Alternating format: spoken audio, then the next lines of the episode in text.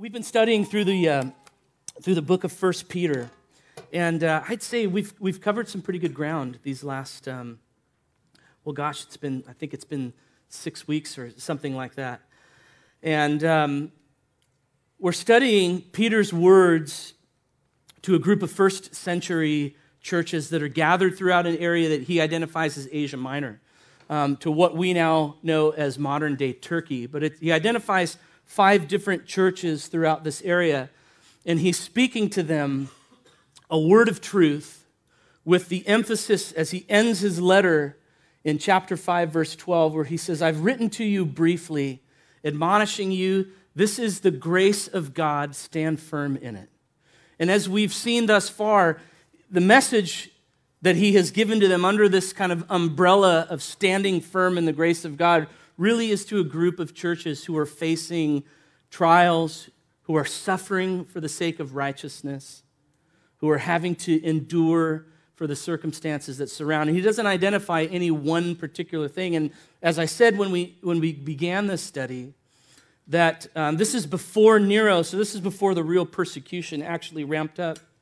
And we understand that just as we've gone through that, really, there's probably a number of things that he's addressing to Gentile believers who are living now within this Roman Empire, whose, whose allegiance is being called to be given to Caesar and to Caesar alone, which of course we know cuts across every grain of the gospel of Jesus Christ. And so because of this, he addresses them as exiles and aliens living in a foreign land that are sojourning through this day and age.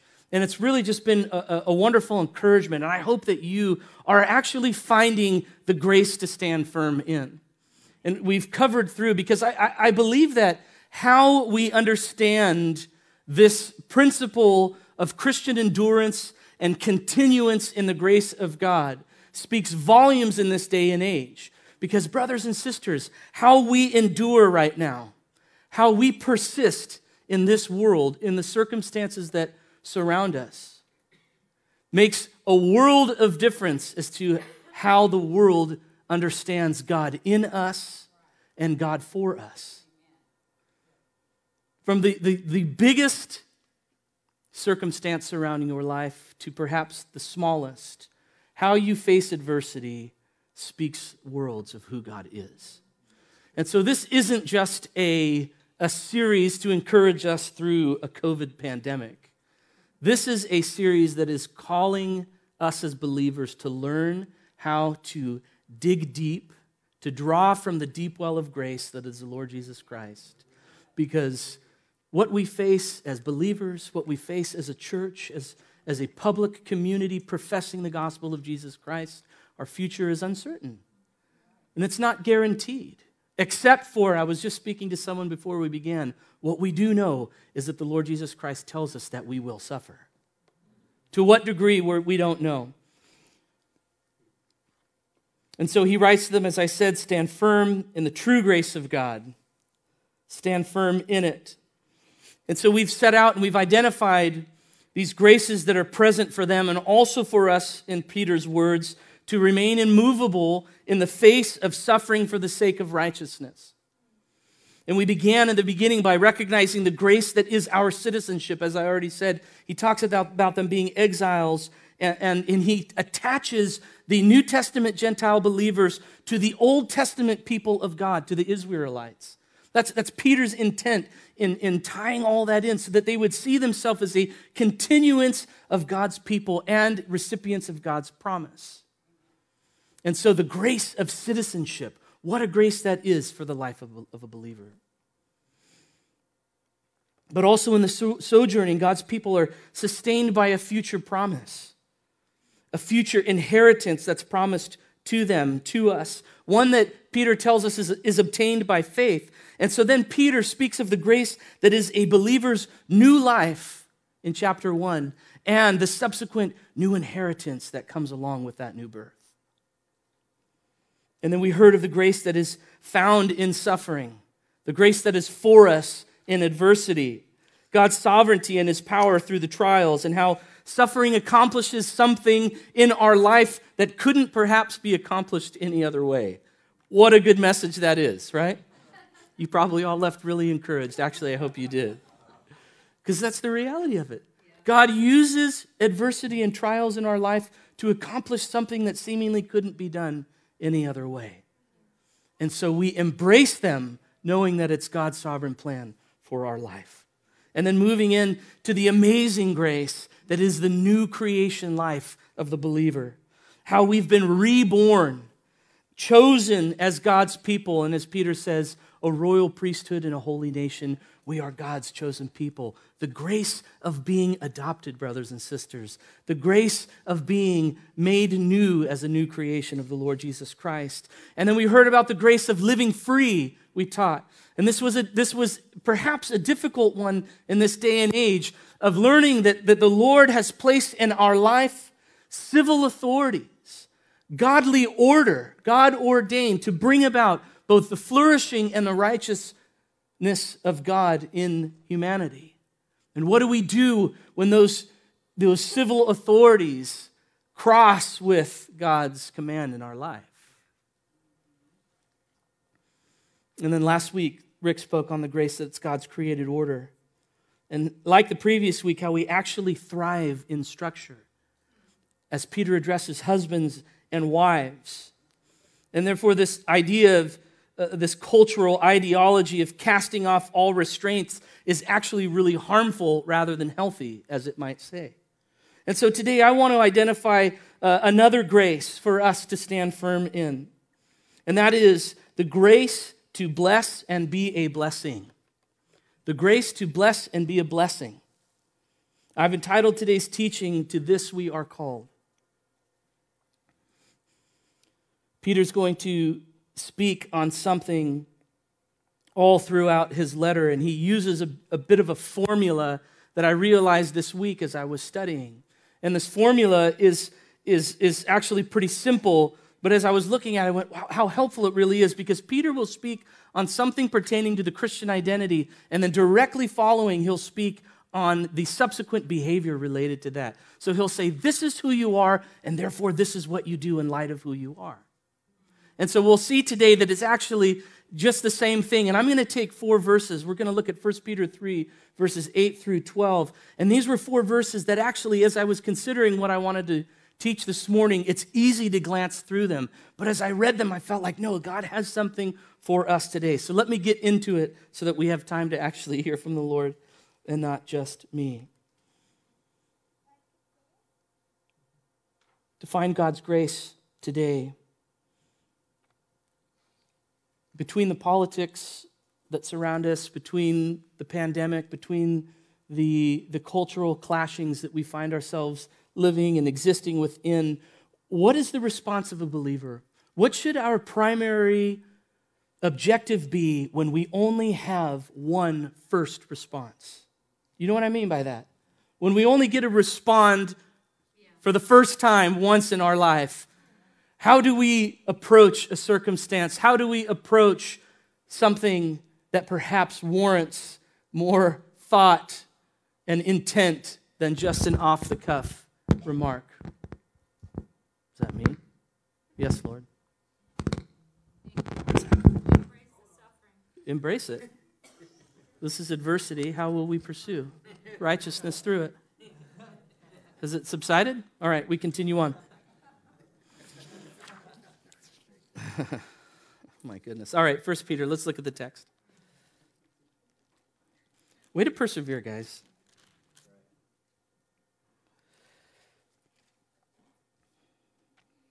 Beginning in verse eight, finally, all of you have unity of mind, sympathy, brotherly love, a tender heart, and a humble mind.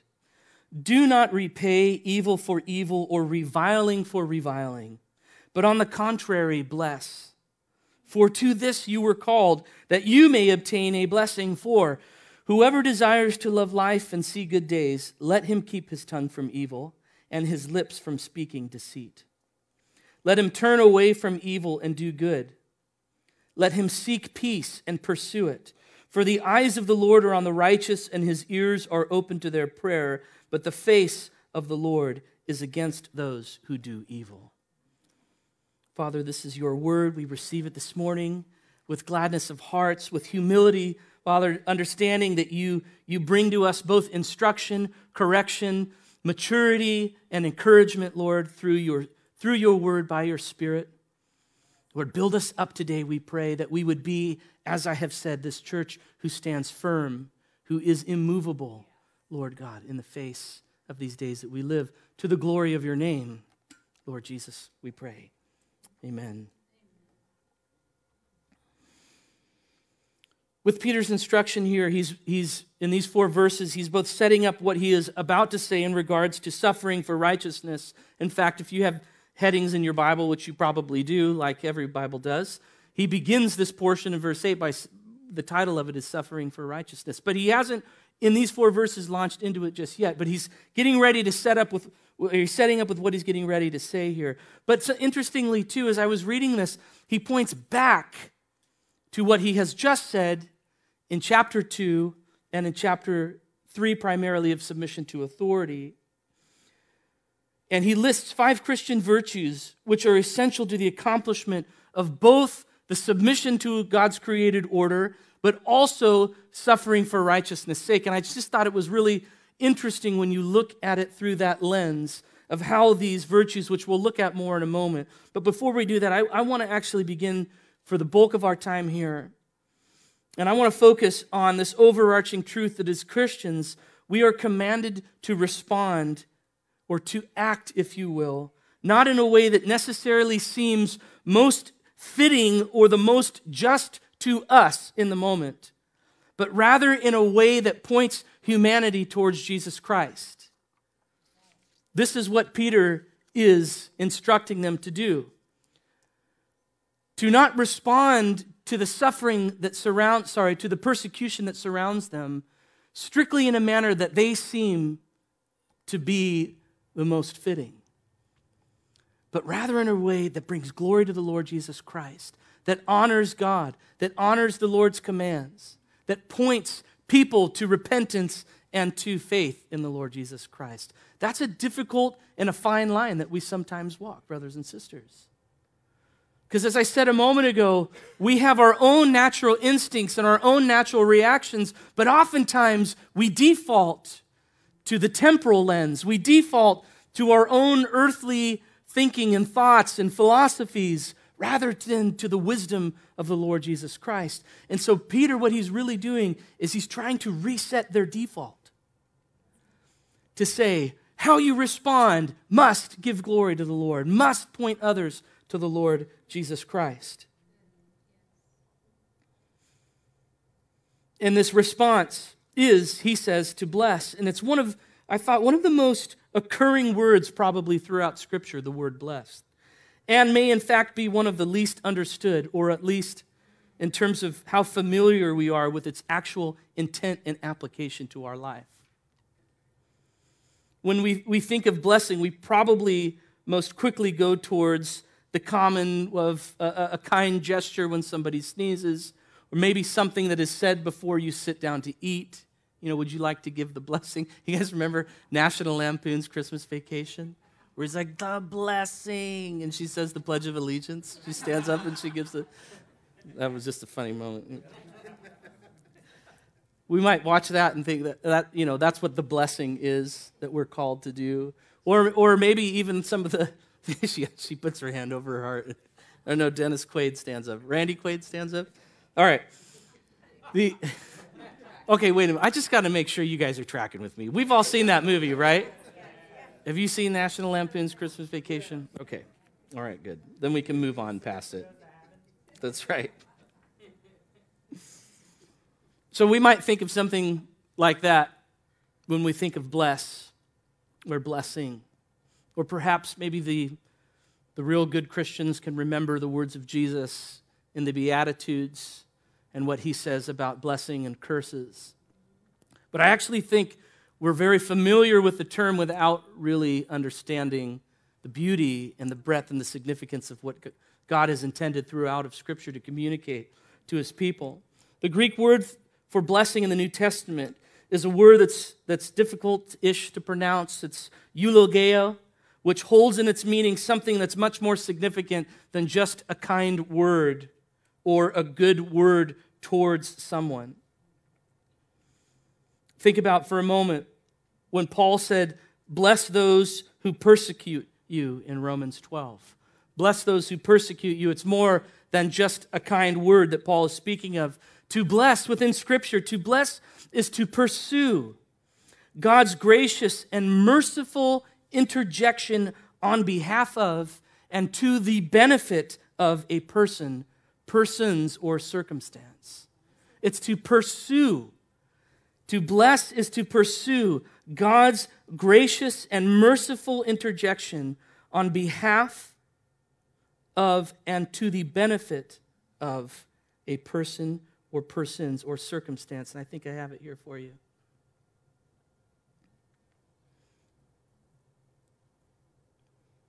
But listen, it goes even deeper than that. God doesn't just call us to tolerate our accusers. He commands that we love them as he loves them. And so in the in, in this command to bless, that, as Peter says, as we were called to do, comes with it much more intention. That, that, that within this word is, that, is a picture that God's sovereign interruption in their life would lead them to repentance and to the knowledge of him. So it isn't just to love in the sense of well wishes. It is to bless, is to pursue righteousness for their greater benefit, for their health and the healing of their soul, that they would come into the knowledge of the Lord Jesus Christ. It's an appeal to God to help them and to make them whole. Because after all, is not the ultimate blessing that it is not even a material gain at all, but it's that we would be counted as one of God's people? Is that not the blessing of the Christian life, that we are counted as one of God's own? So in the act of blessing is this intent in our own heart and a desire to pursue that those outside of Christ would come to be one of his as well, to bless and to experience blessing. In this sense, then, to bless is to ask God to intervene amidst unrighteousness with mercy, with peace, with love, thereby exposing others to his free gift of grace, leading them into the loving arms of Jesus Christ. And we know that this, of course, doesn't come from us. It's akin to the work of salvation in the life of a believer. To bless is an act of God. It is God that blesses, but like salvation, we don't know how God blesses or whom he blesses in that moment. We don't know who God will save and how he will call them. We were just commanded to speak what is true. The same is with this truth that we are called to. We are called to speak life that leads to true life. We are called to care to the extent that we would see others be brought in to the fold of the Lord Jesus Christ. Is this making sense? Yes. Okay, good. I'm going to have to get moving here pretty quick. Peter's going to say in verse nine, he says, bless, for to this you were called. Brothers and sisters, God has blessed us in the Lord Jesus Christ so that we might be a blessing to others. Right? This is the life of a believer. It's not rocket science, thank God. It's simple so that we would both be able to understand, comprehend, and live each and every day. He has blessed us that we might bless. And as I said a moment ago, this, this principle of blessing, it runs throughout Scripture. As to our calling to, to be a blessing and to bless, we have to remember that it's tied inseparably to the nature of God's people. To be a blessing is, is deep, deep, deep within the core of who we are, because it is inseparably tied to God's covenant promise with Abraham, of whom we come from by faith, right? So it's part of who we are. It's part of what we are called to, as Peter says. We cannot separate it from who we are as people of God. Turn with me to Genesis chapter twenty-two, and, and let's look at God's promise to Abraham. Genesis twenty-two, in verse sixteen. I want you to quickly turn there. We don't have time for slow turning today. Genesis twenty-two, look at verse sixteen. I'll begin in fifteen. And the angel of the Lord called Abraham a second time from heaven and said, By myself I have sworn, declares the Lord, because you have done this and you've not withheld your son, your only son, I will surely bless you. And I will surely multiply your offspring as the stars of heaven and as the sand that is on the seashore, and your offspring shall possess the gates of his enemies. And in your offspring shall all the nations of the earth be blessed, because you have obeyed my voice. Church, we are the offspring of Abraham. We're called to be a blessing to the nations. We do this by pursuing righteousness and peace through our words and through our actions, by pursuing God on behalf of our culture and responding in righteousness when faced with opposition and criticism. Whoa, can we do that? What is our default? Is our default to bless and to be a blessing? Or is our default to respond in offense, to need to be justified, to need to be understood and heard? Listen, th- this is for me. This is probably more for me than maybe some of you. This is for all of us. Because in this life, we still wrestle between the flesh and the things of the Spirit of God, between the new man and the old man. And this life of casting off the old man is a life that is daily lived. This is part of it. But again, brothers and sisters, this is a grace of the Lord Jesus Christ. What does that mean? This is given to us by God as part of our new birth, made alive within us by the Spirit of God, and enabled within us daily to live out by God's divine ability. So it's present for us. It's available for us. It's designed for us to live within.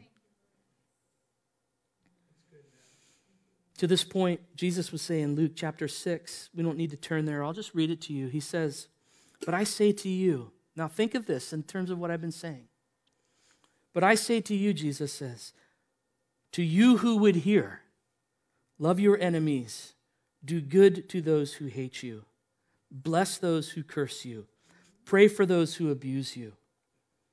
And he ends it all a few verses later with the, the golden rule, if you will. "And as you wish that others would do to you, so do to them," he says. Those are the words of the Lord Jesus Christ. Church, see, the Lord, he says here today, this is what he is saying to us: to love your enemies, to do good to those who hate you, to bless those who curse you, and to pray for those who abuse you. These are simple truths that we've heard over and over again, but how important is it for us right now? How significant is that truth for our life? Whether you are, again, facing something really significant, you know, a massive type of perhaps adversity, or just something small, to hold these words of the Lord Jesus Christ, and not just as you got to do, you got to do, you got to do, you got to do, you got to do. But no, I've created you for this. I've enabled you to do this. I'm empowering you to live like this. See, there's a difference between those two. The one is just full of our works and our striving and our like having to feel like, ah, I got to do this. The other is like, this is who I am, and this is how I act.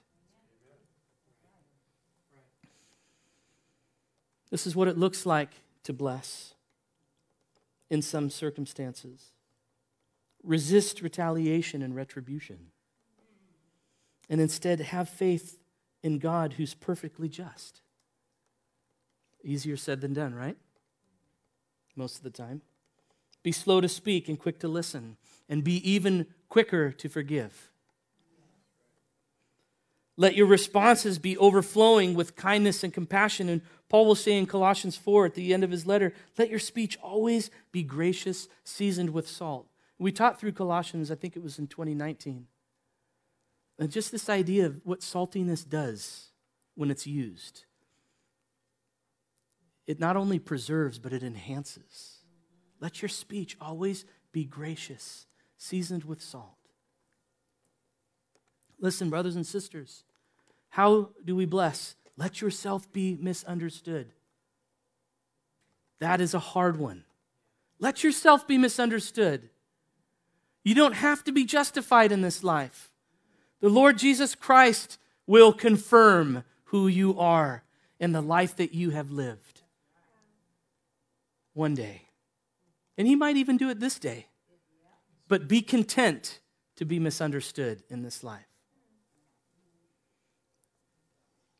Similar to this, Peter is going to say in verse eleven, quoting Psalm thirty-four, which is what we read. He's quoting Psalm thirty-four in those four verses this morning. God bless you. Bless you. Bless you. Come on, who was thinking that? Nobody? Just me?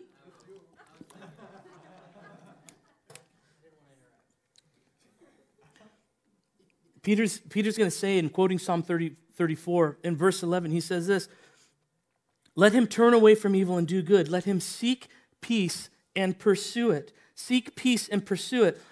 David was the writer of Psalm thirty-four, and I can't help but believe that David didn't just mean that the good days, if you desire to see good days, do these things. And I can't help but believe that David didn't just see this as a personal fulfillment, if you will.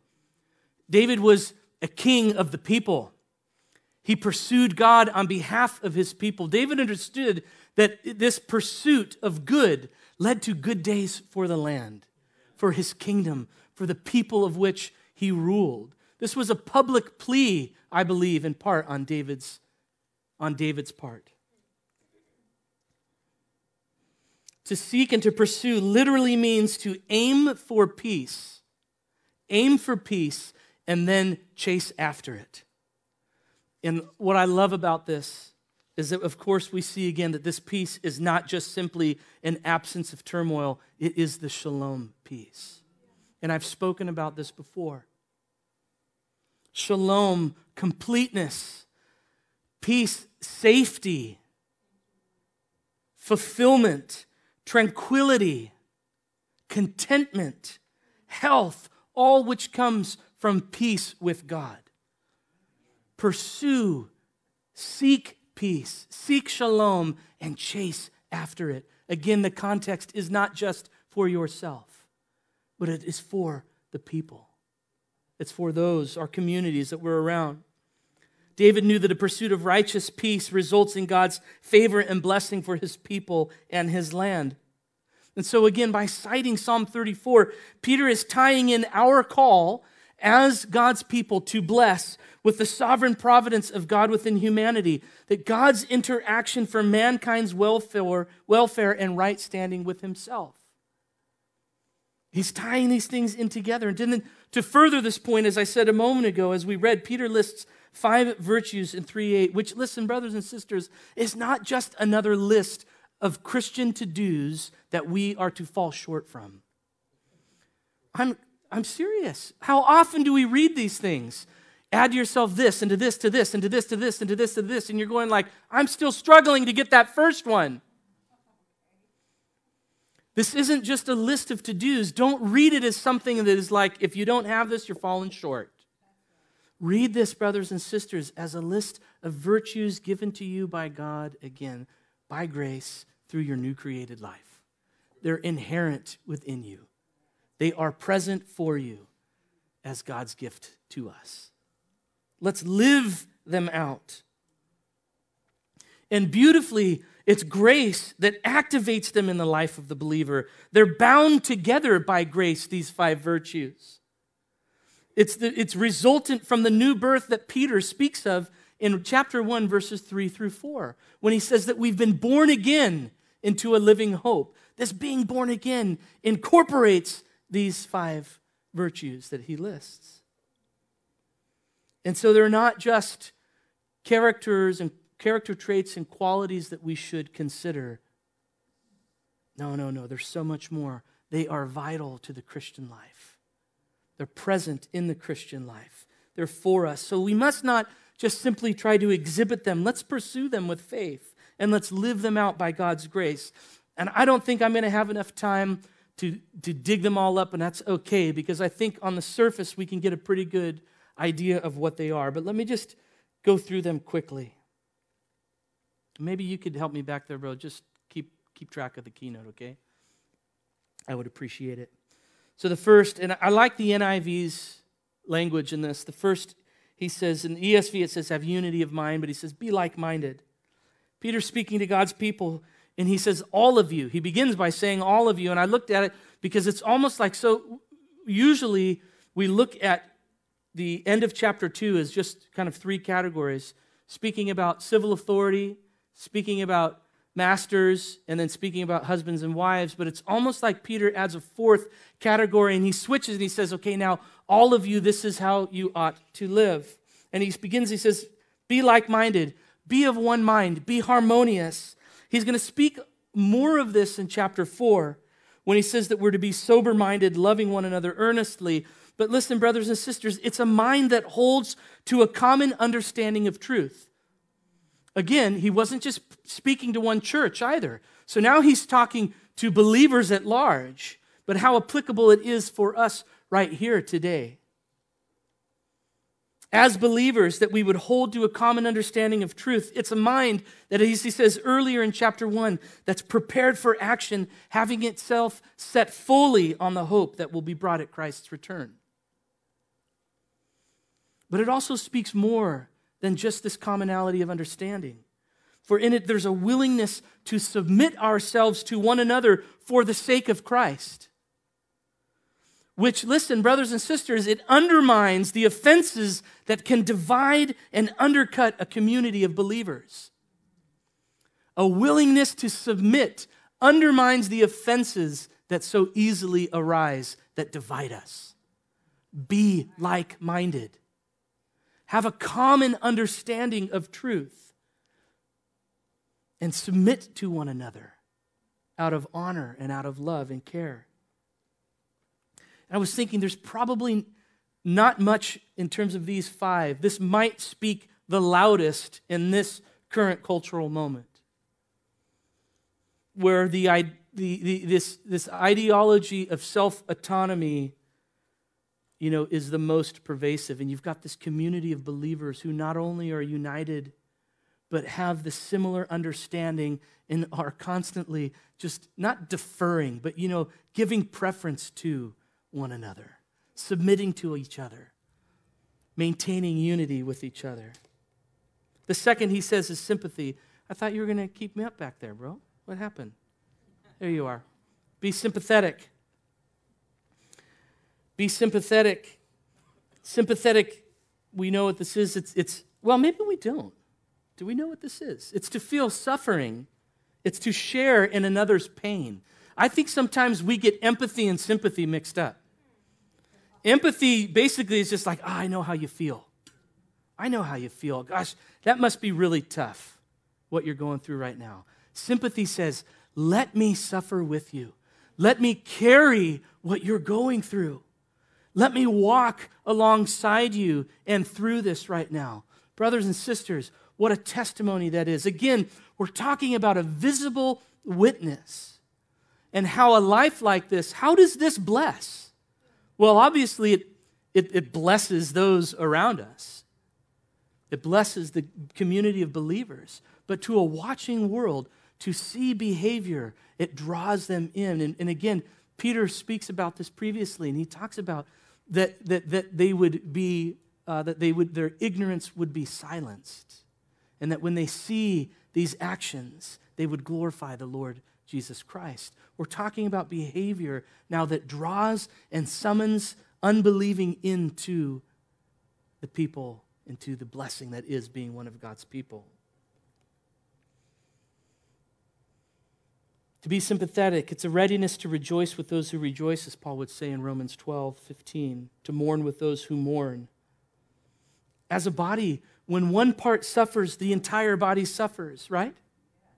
When your hip hurts, your back hurts too.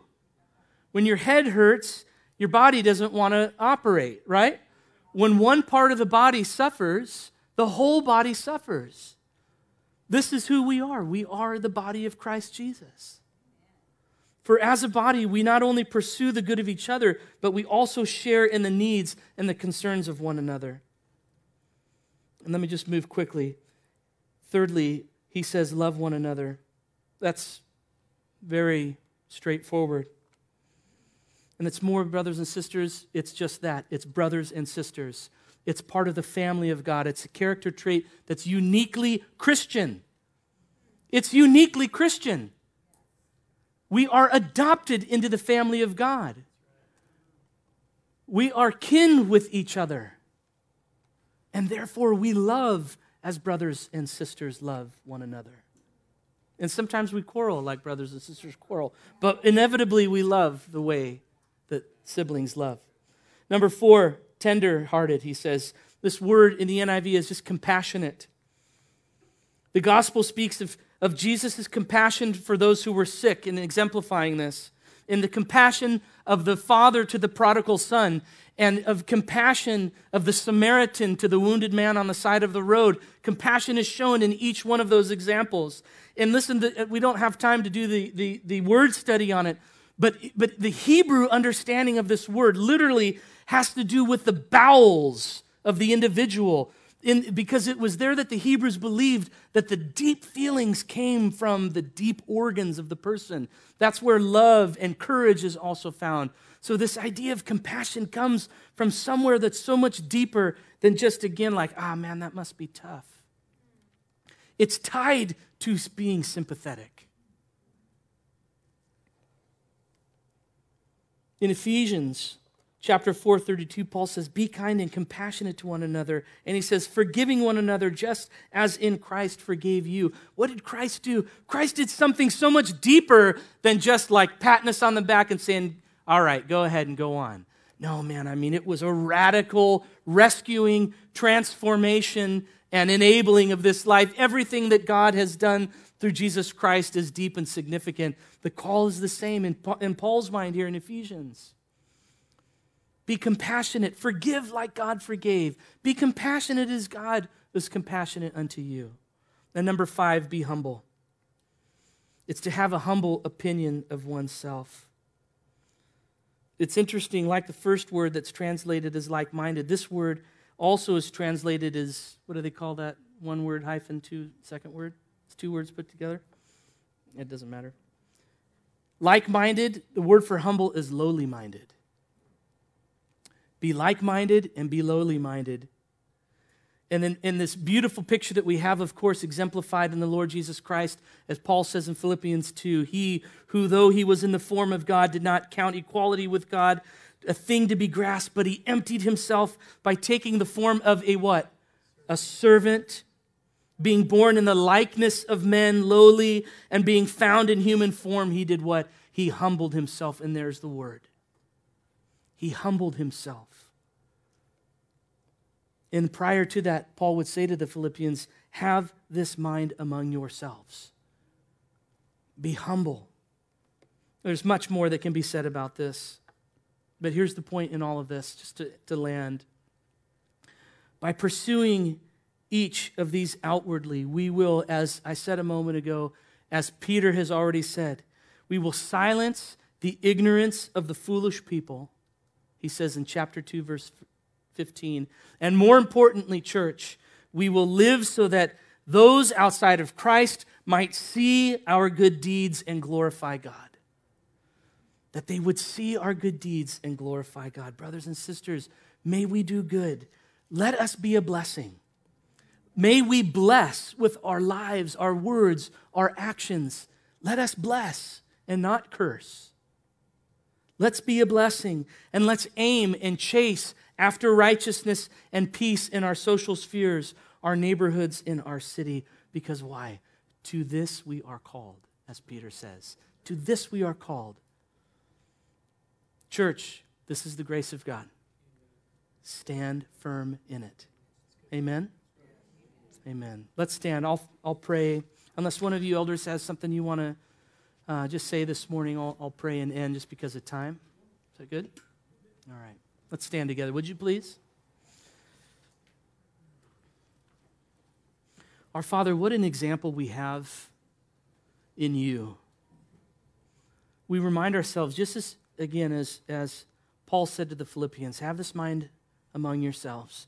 Then he goes on and he speaks about the, inar- in, in, the in, I can't even think of, say the word, incarnation of Jesus on earth. Lord, we look to you as our example, and not just the standard to which we want to hold to, but Lord, the means by which we achieve that standard. Father, we thank you for grace. we ask you again this morning that we would be a people that stands firmly in it. Lord, would you help us in these areas where we've spoken of this morning? Perhaps, Father, where we are still tempted to default to the, the earthly, carnal, fleshly man. Lord, would you help us by your Spirit to be people whose speech is seasoned with salt, who speak graciously, Lord God, who are willing to be misunderstood, who are, who are willing, Lord God, to, to not be heard, perhaps. Father, give us wisdom in our speech. Give us wisdom in our action, I pray. Father, to the glory of your name. Lord, we need wisdom in this day and age. Father, we see this moment within us in culture as an opportunity for the gospel, not, Lord, as a circumstance to retreat. And we ask, Lord God, that you would take what we're hearing and what we're learning from your words from Peter, Lord, and you would plant them deep in our hearts, that it would change the way that we live, that it would change the way that we think, that it would change, Lord, how we raise and train our children and our families, and we encourage our friends, Lord God, and may it be to the glory of your awesome name. In Jesus Christ, amen.